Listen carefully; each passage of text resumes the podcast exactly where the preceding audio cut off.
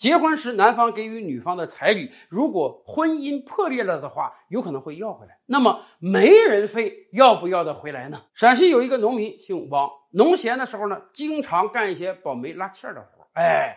前年的时候呢，他听说同村的有一个李姓人家儿子年龄大了还没结婚啊，于是他也算好心帮助这个李某找到了邻村的一个姑娘。经过撮合之后呢，哎，这桩婚姻还达成了，而且媒人还帮着说和，李某给了女方八万八千块钱的彩礼，做成了这桩好事儿。李家自然要好好感谢一下汪某啊。汪某说：“这个好事不是我一个人干的，连我一共五个人，我们五个媒人层层传递。”之下，你们这桩好事才促成了。所以呢，李家给了汪某两万块钱的说媒费用。汪某也说，我自己就留下了四千，我们五个人是平分了这两万块钱。然而好景不长啊，新婚小夫妇同居了一段时间之后啊，彼此感觉性格不合，分手了。分手之后呢，女方还很讲究啊，把这八万八千块钱的彩礼通通退还给了男方。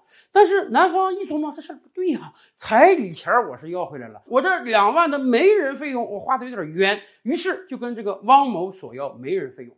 汪某也说：“你看，我都已经促成了，那小两口彩礼也过了，结婚证马上就要领了，都同居了，我这个任务已经达成了。你们分手了，跟我有什么关系？凭什么让我退还这个说媒费用呢？更何况……”那两万块钱我就拿了四千而已呀。于是双方协商不成，李家一纸诉状把汪某告上了法院。最近经过法院审理，首先法院明确啊，汪某确实只拿到了四千，剩下的一万六确实是另外几个媒人拿走的。如果要的话，李家得起诉另外四个人。而且法院经过审理也认定啊，虽然说汪某就是一个个人，他没有开设任何公司，他不具备说媒的资质。但是考虑到农村光棍很多，帮助介绍个对象，说个媒啊，这也算是一桩好事儿。哎，汪某也付出了一定的劳动，所以最后法院判决，这四千块钱的媒人费呢，汪某可以留下两千四，剩下的一千六要返还给男方。而另外四位媒人的费用呢，哎，男方只能逐个打官司去要了。